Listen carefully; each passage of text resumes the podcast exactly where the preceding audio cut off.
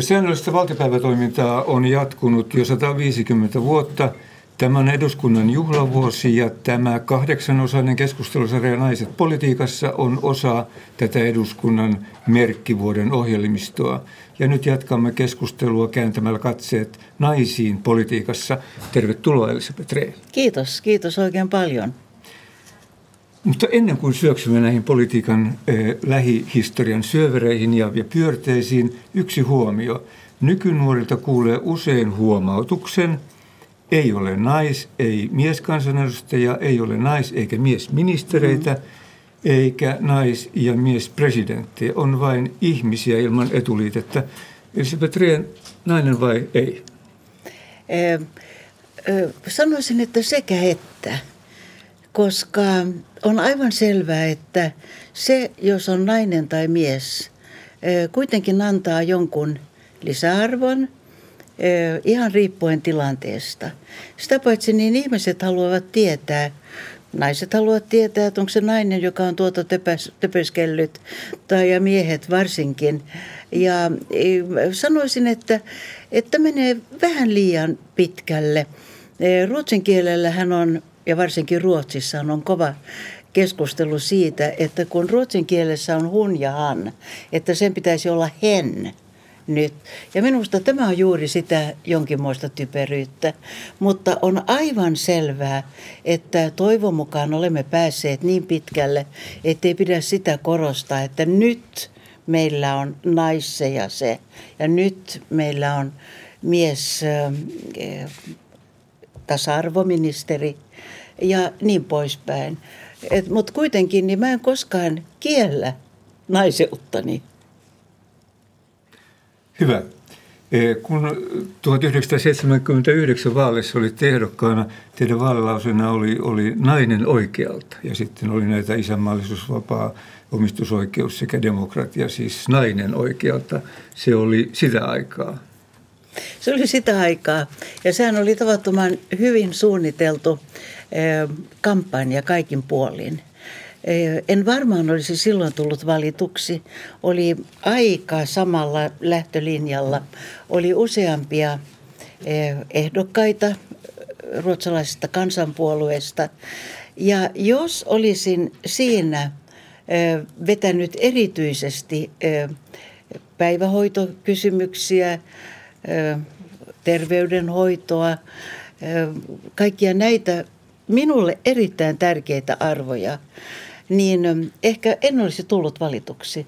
Mutta se, että mä puhuin tuota, valtion yhtiöistä aikaa, aika tuota ajankohtaista nytkin, ja puhuin veroista, puhuin taloudesta, puhuin isänmaallisuudesta, niin se jotenkin sitten erotti minut ehkä muista naisehdokkaista. Että kyllähän se oli erittäin niin kuin selvästi, se mä myönnän nyt näin monta vuotta myöhemmin, aika selkeästi laskelmoitu ja katsottu, että nyt pitää saada minut jollakin lailla erottumaan. En ollut valtapoli- valtakunnan politiikassa millään lailla tunnettu. Olin tämmöinen pikku blondiini, tuolta, joka silloin asui Kauniaisissa. Nyt mä en ole Mäntsälästä kotoisin ja ne on minun parikymmentä ensimmäistä vuotta, niin ne Mäntsälän vuodet. Ja nyt olen ollut kirkkonummella yli, pitkälti yli 30 vuotta. Mutta joka tapauksessa niin siinä ehdokkaan pitää eroittautua. Ja näin tässä tapahtui.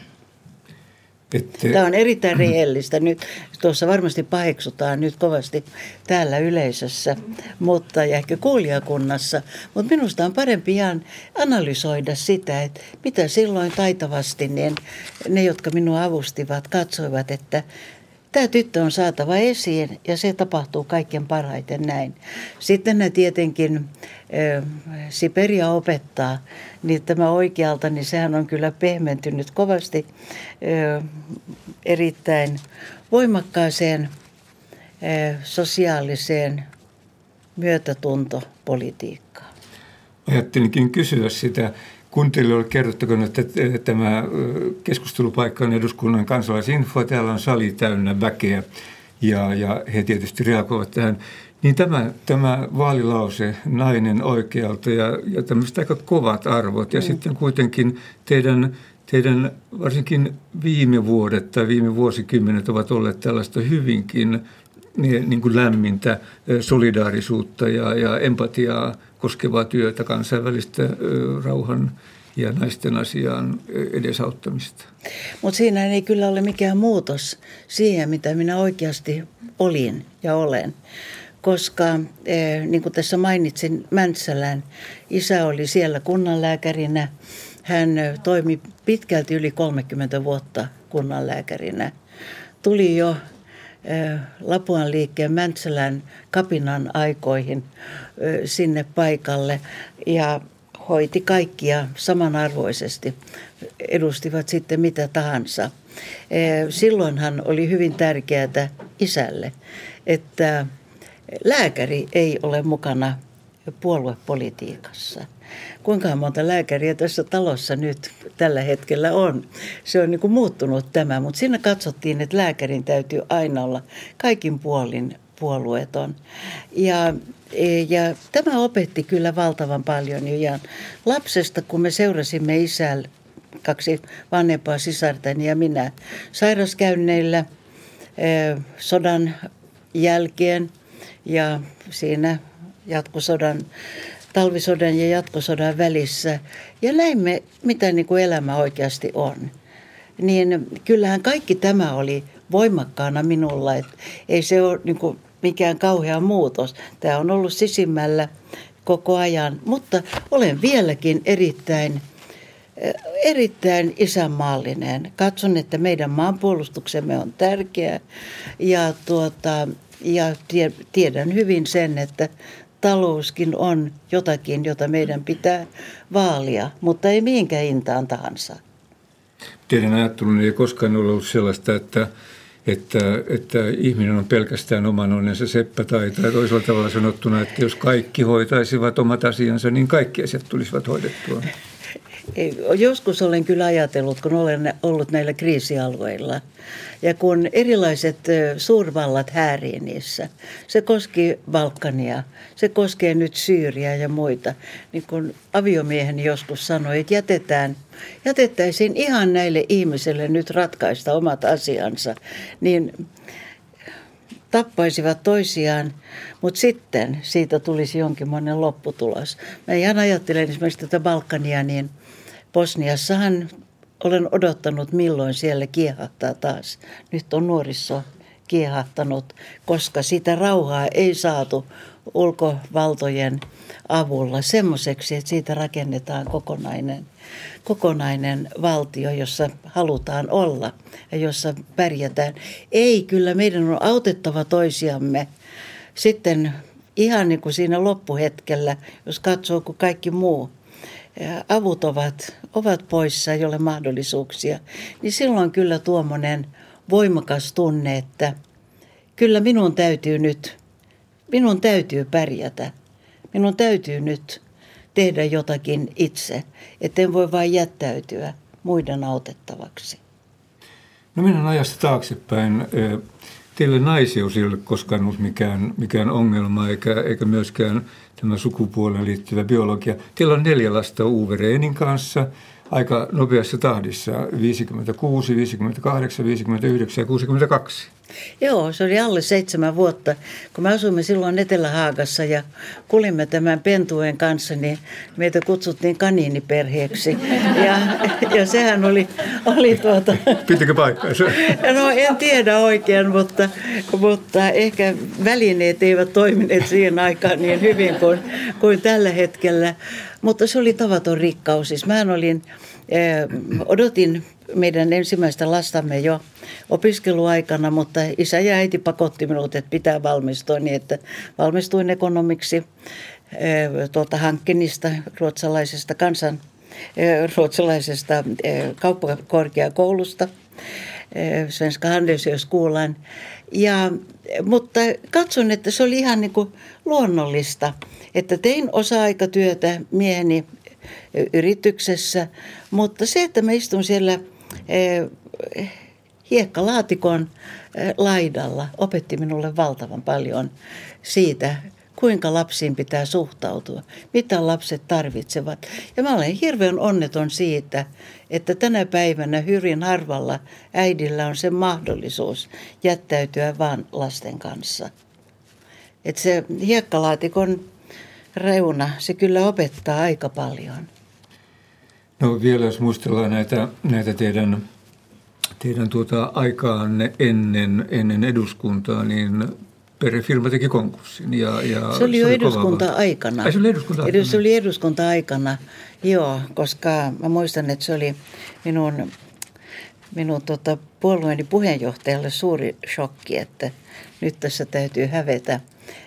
Ja tuota, tänä päivänä ei, ei tarvitse konkursseja hävetä, mutta silloin se oli jotakin, joka oli, oli odottamatonta. Se oli se tuota, oli kyllä aikamoinen kokemus ja opetti minulle paljon, kun yrittäjähän panee kaiken vakuudeksi likoon, joten menetin kaiken. Siis me menetimme kotimme, kaikki kauniit esineet, kaikki meni ja muutimme sitten vuodeksi tämmöiseen sitten purettavaan mökkiin, jossa ei edes vesi ollut käyttökelpoista eikä ollut vessa eikä mitään. Sekin oli opetus. Mutta siinä nokka pystyyn, että tässä ei ole mitään näpeämistä, että tästä mennään nyt vaan eteenpäin.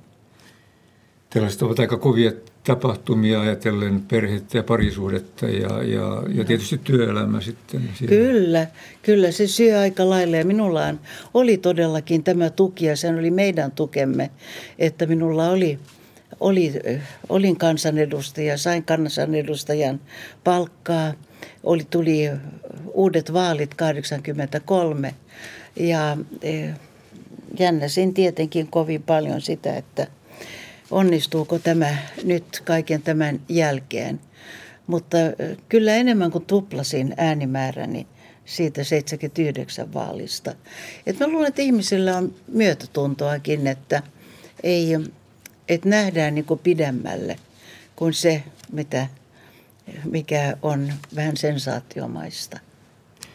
No mennään tähän niin sanottuun politiikkaan ja poli- politiikassa toimimiseen. Te, te tulitte niin kuin siviilielämän, työelämän kautta, ei, ei, ei mikään... Joo, minä olen tehnyt reellistä työtä. en saanut sanottua sitä. Toimittajan ajatuksia voi lukea tässä.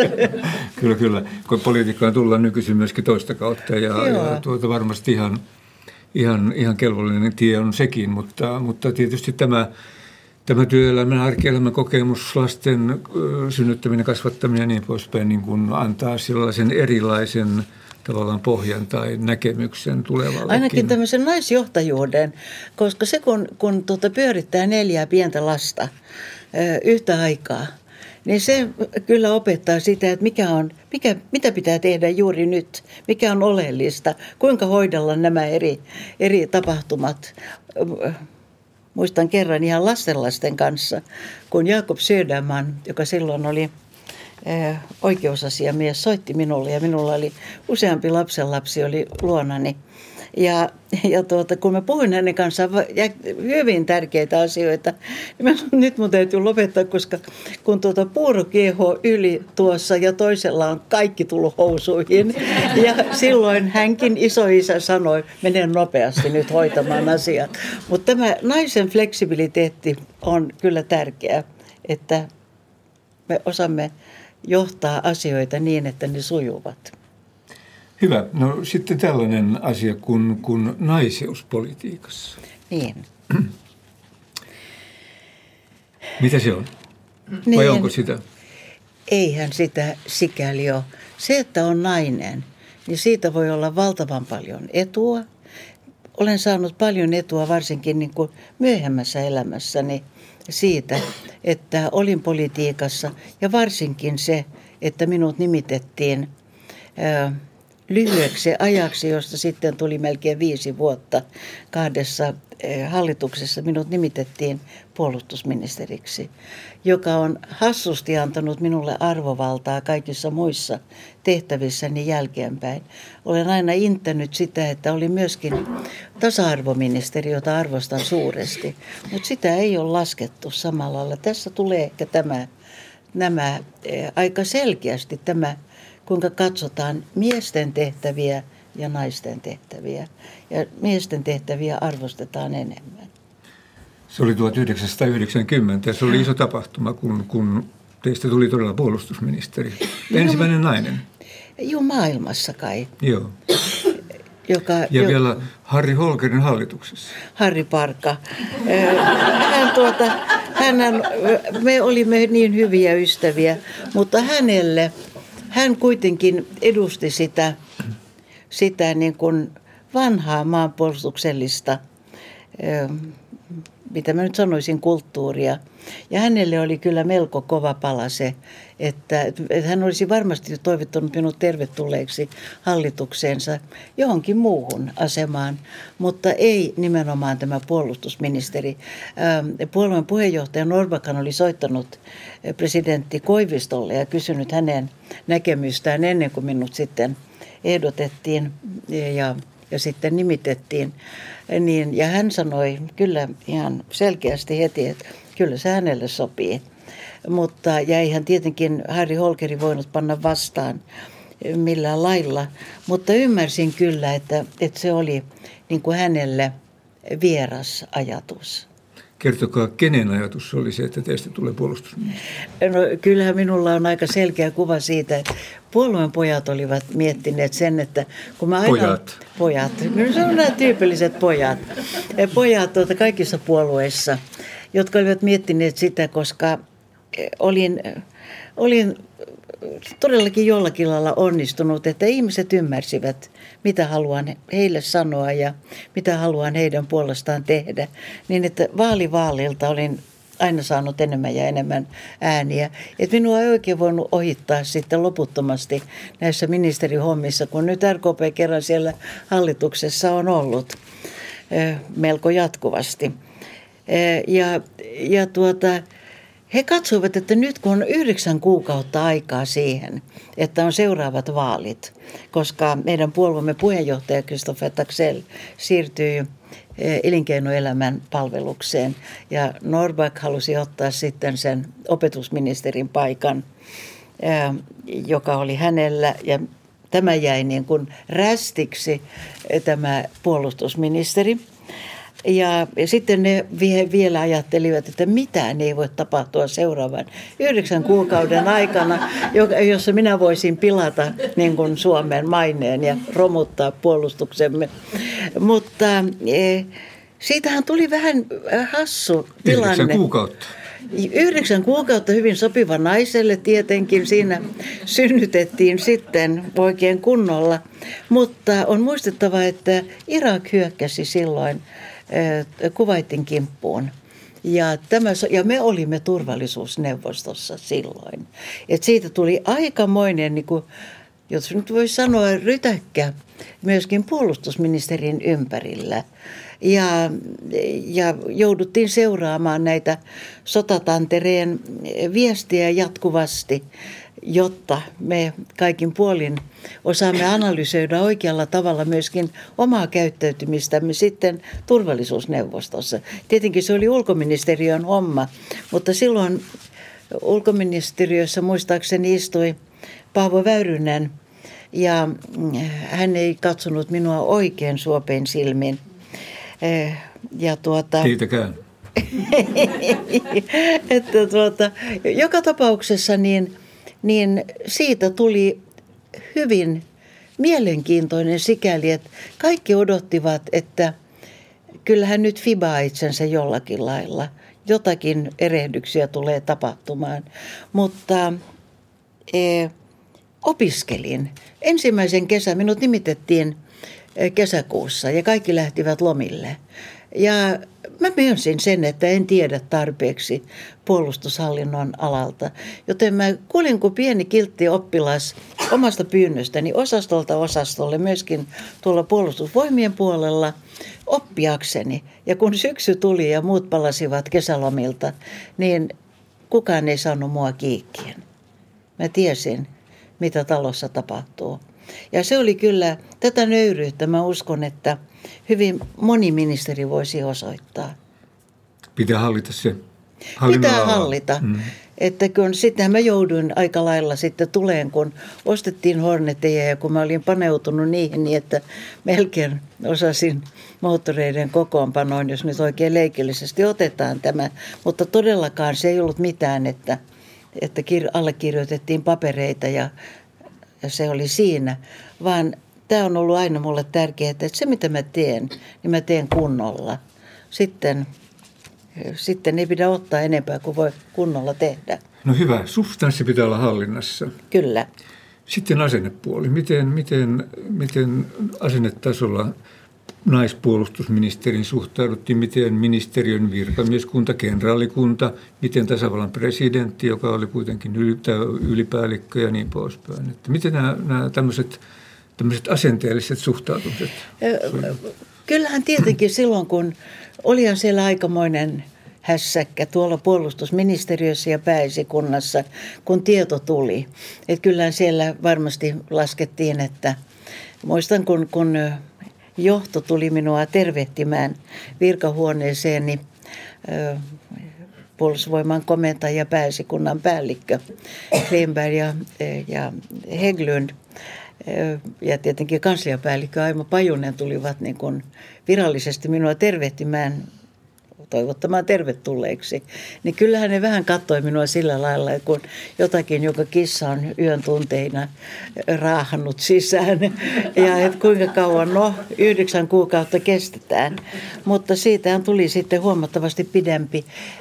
Vanhat veteraanit olivat aika kauhuissaan. Onko meiltä miehet loppuneet tässä maassa? Mutta siinä Adolf Ehrnrooth auttoi minua valtavasti. Hän sanoi, annetaan tytön näyttää, mihin hän pystyy, ja sitten tuomitaan. Ja se auttoi, siis hän hillitsi sillä lailla eh, veteraanit ja upseerit. Ja, ja sitten eh, ääri, äärifeministit olivat suutuksissa, koska he katsoivat, että nyt on taas nainen pudonnut ihan eh, suinpäin siihen ansaan, jonka miehet ovat rakentaneet. Ja nyt se tulee militarisoimaan koko Suomen. Ja kaikki naiset ja muut, no enää minä sitä ollut milloinkaan aikonut enkä haluaisikaan. Että oli paljon ennakkoluuloja tietenkin ja mä ymmärrän sen hyvin. Mutta sanoisin, että nämä kaikki kyllä tasaantuivat. Se, joka minua on harmittanut on, että hyvä työni, johon mä todellakin antaumuksella – ryhdyin tasa-arvoministerin työ, niin sitä ei ole niin kuin noteerattu. Me saimme aikaan tärkeitä lakeja.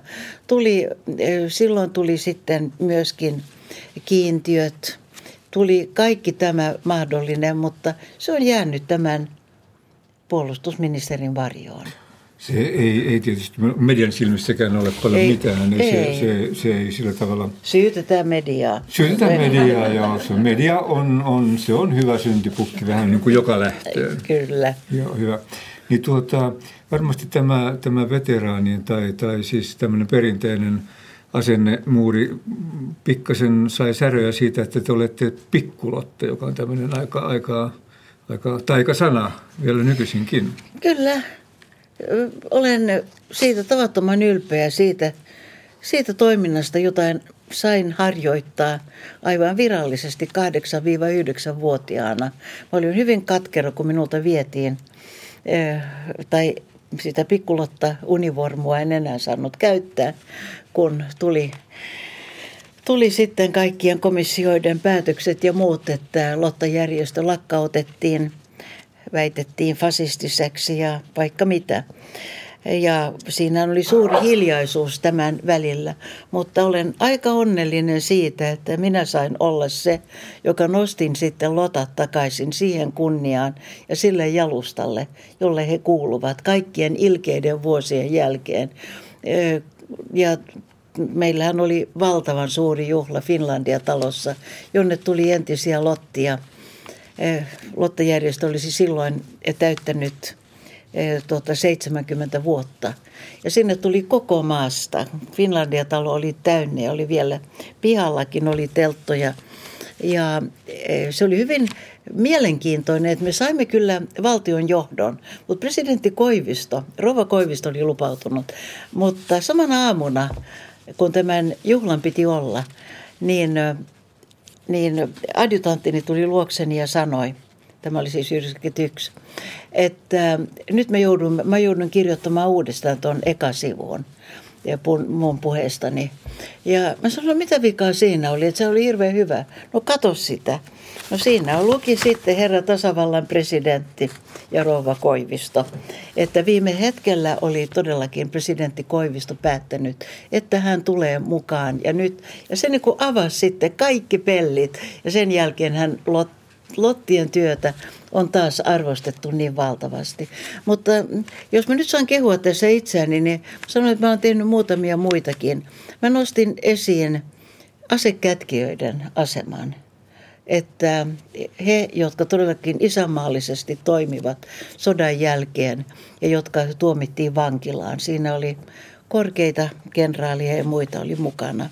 Ja sen aseman mä sain sitten Viron vapaaehtoiset, niin onnistuin, että me saimme aikaan semmoisen kert- yhdessä sosiaali- ja terveysministeriön kanssa, että me saimme aikaiseksi heille korvauksen. Joten aika paljon tämmöisiä ihmisiin suuntautuvaa mä pystyin tekemään. Hyvä, jos, jos tässä vaiheessa tiedän tuollaista välitilinpäätöstä tässä niin kuin, ö, suhtautumisessa asenteessa, niin te olette tyytyväinen saavutuksiin ja työhönne ja, ja miten teihin suhtauduttiin? En ollenkaan ole kauhean tyytyväinen siihen, kuinka, mitä saavutuksia oli ja minusta ei niille pidä edes, edes niin kuin kehua. Mutta minulle oli paljon tärkeämpää, oli kyllä kaikki nämä, ja vaikka varusmiesten vessat, vessan ovet joista tuli kauhea hässäkkä, kun mä vaadin niitä, joista moni vieläkin tulee. Juuri kaupan kassalla joku kiitteli, että, että kun hän hoit, hänellä oli varusmiespalvelu, niin oli jo ovivessassa. Niin ne olivat tärkeämpiä kuin hornettien hankkiminen. Et siis tämä ihmisten huomioiminen ja varsinkin siviilityöntekijöiden huomioiminen, että ne ei ole mitään tämmöisiä, jotka nostavat otsikoita – mutta ne toi mielihyvän, että mä olen kuitenkin ollut lähellä ihmisiä. No mitäs miinuksia? Eikö niitä mieltä Oi, miinuksia on hirveän paljon.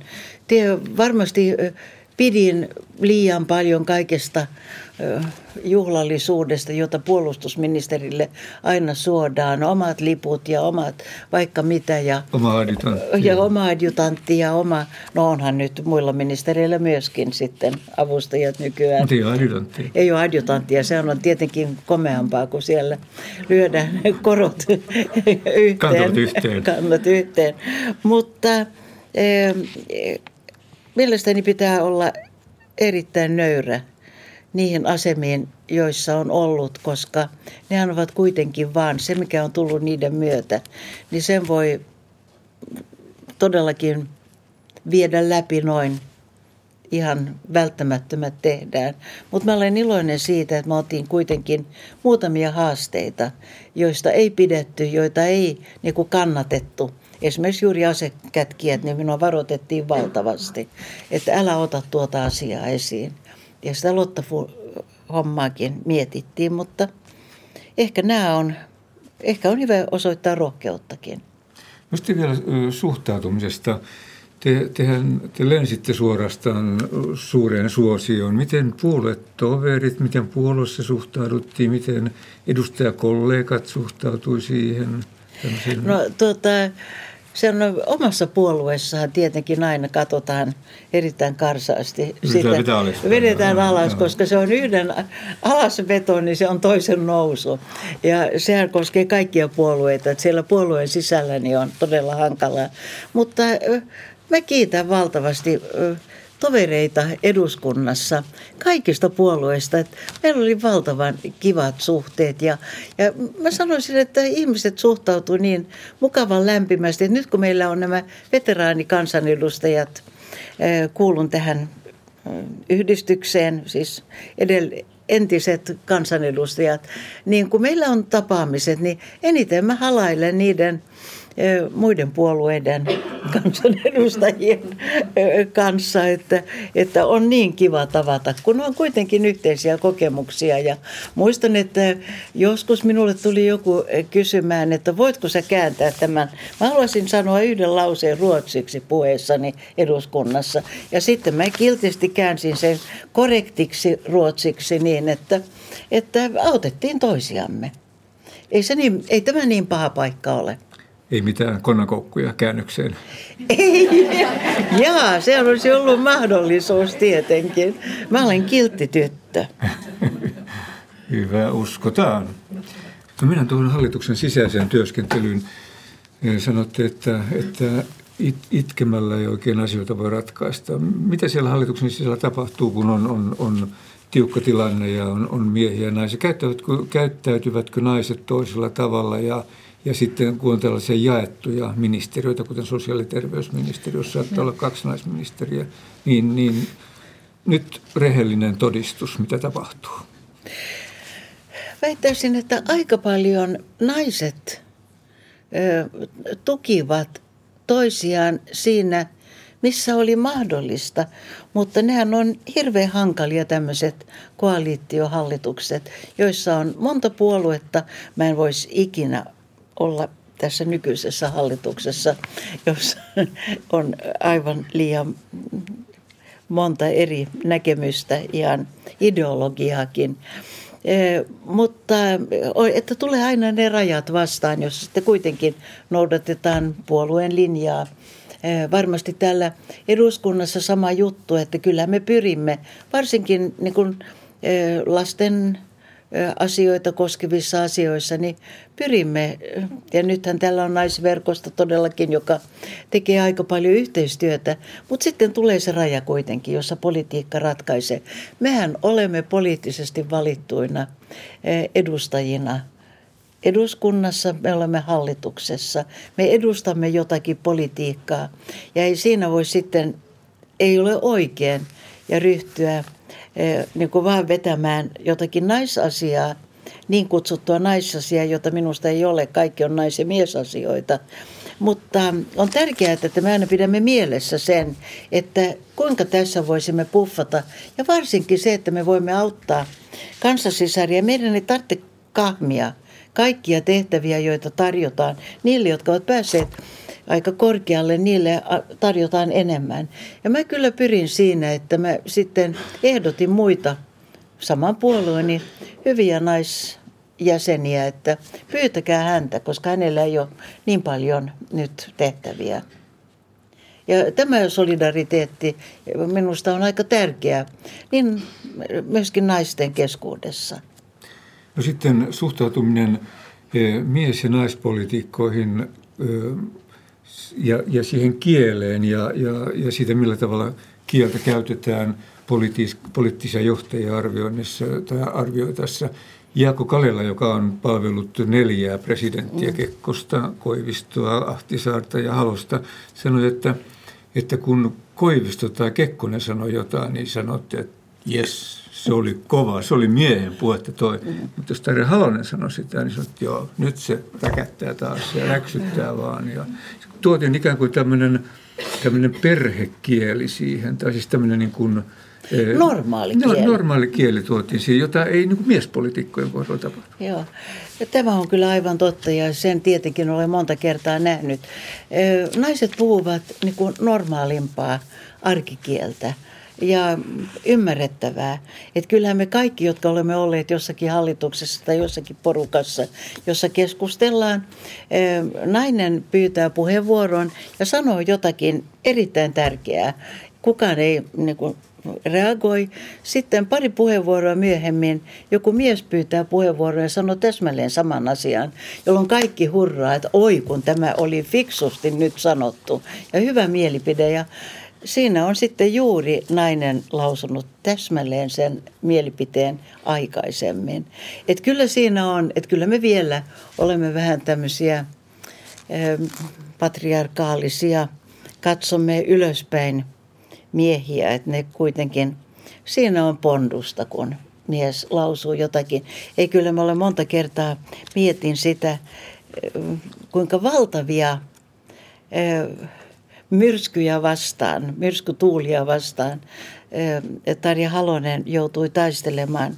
Ja olin kyllä oikeastaan aika onnellinen, että minä hävisin silloin aika naftisti Ahtisaarelle, koska se myrsky olisi ollut varmasti vielä kovempi minua kohtaan, koska edustin vähemmistökieltä, edustin pientä puoluetta, tulin kansalaisliikkeen pohjalta, että olisin ollut niin kuin vielä herkullisempi varmasti kohde kritiikille. Mennään vielä hetkeksi tähän puolustusministerin tehtäviin. Mulla on piirtynyt semmoinen kuva, kuva silmiin tai kuva aivoihin, kun, kun istutte Hornetin Hornetin ohjaamossa hyvä, että, tyytyväisen hyvä, ei ole televisio, jossa näkee minun ilmeeni. Miltä tuntui sinulle? Äh, sehän oli aika mielenkiintoista sekin, koska minä olin saanut kyydin Heikki Nikusen, siis ilmavoimien komentajan kyydissä todellakin Huokilla ennen, että mä olin käynyt tilkassa, käynyt läpi kaikki nämä, nämä stressihommat, ettei nyt ilmavoimien komentaja yhtäkkiä huomaisi, että hänellä on, on raato siellä takapenkillä. että sehän täytyy todellakin katsoa, vanha nainen. Mutta, mutta tämä Hornet, kun tuli tieto, että nämä Blue Angelsit ovat tulossa Turkuun, niin siinä aina näytöksen yhteydessä niin on kaksi tämmöistä observation-paikkaa. Ja toisen tietenkin sai sen ilmailuyhdistyksen puheenjohtaja, Turun ilmailuyhdistyksen puheenjohtaja, toinen sitten tarjottiin minulle. Ja siitähän tuli säpinää sitten minun sihteerilleni, kun ministerien sihteerit soittivat, sanoivat, että eihän hän uskalla, että kyllä meidän ministerimme mielellään ottaa sen paikan. Ja silloin mä ajattelin oikein, sanoin ruman sanan, että että vaikka mä kuolisin, niin kukaan näistä muista ei sitä paikkaa ota. Niin, että ähm, se oli niin kuin tavallaan pelottava, kun on siellä, niin uskoo, että kaikki maailmassa onnistuu. Kaikki on niin etäistä. Mä pystyn minkä tahansa, kun siellä leijailee ylös alasin ja tekee erilaisia temppuja. Että kun me sitten tuuletin, kun tulimme parin 30 minuutin kuluttua alas maahan, niin se ei kyllä ollut niin, että mä niin tykkään näistä, vaan se oli, että oi minä elän. että kyllä se oli tämmöinen tunne. Mutta siinä oli kyllä tämmöinen näyttämisen tarve taas, että pojat ei mene ottamaan minun paikkaani.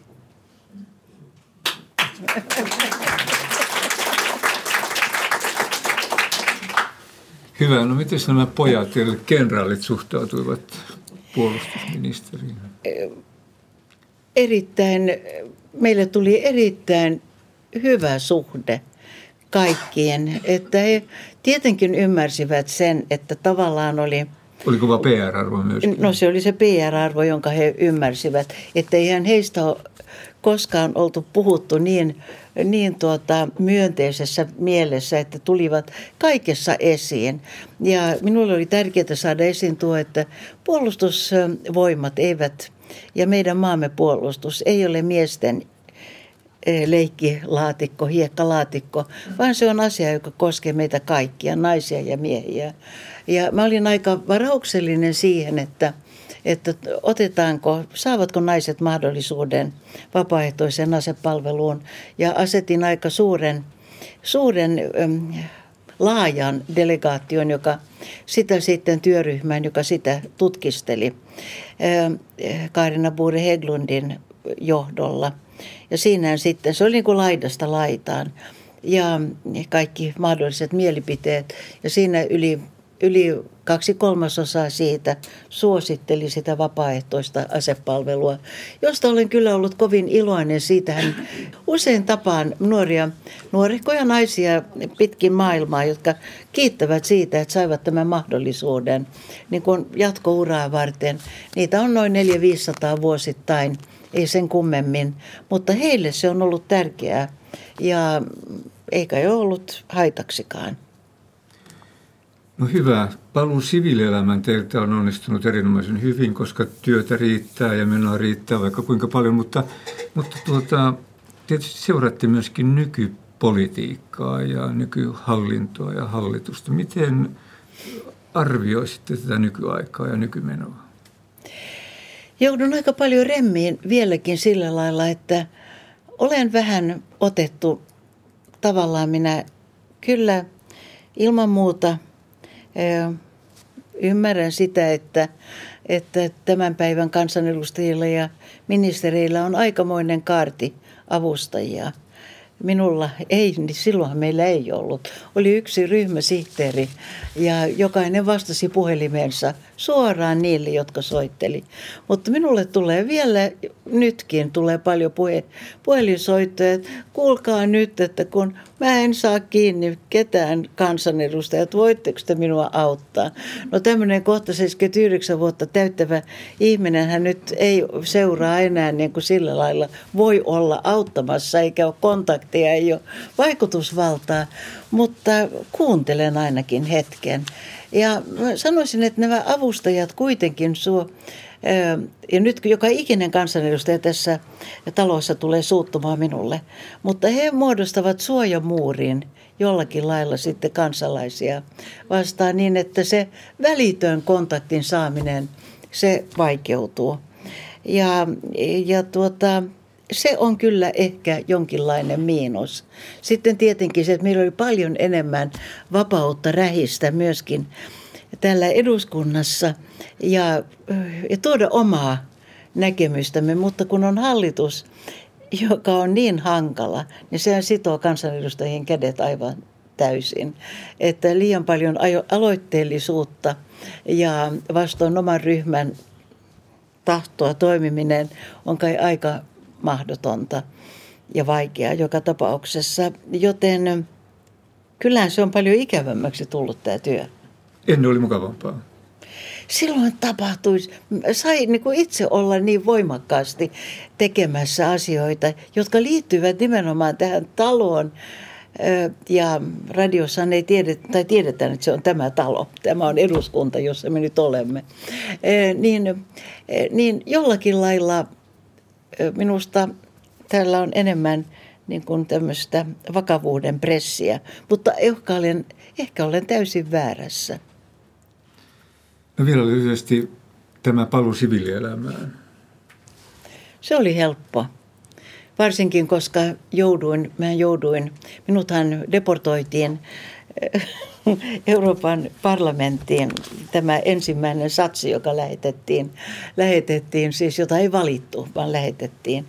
Ja e, Euroopan unioni on meille todellakin tärkeä, mutta minä en oikein viihtynyt, en saanut olla tarpeeksi aktiivi. Ja samaan aikaan minulle tuli sitten tehtäväksi tämä kunniatehtävä eh, ihmisoikeusraportoiminen Balkanin sodista ja niiden jälkeen.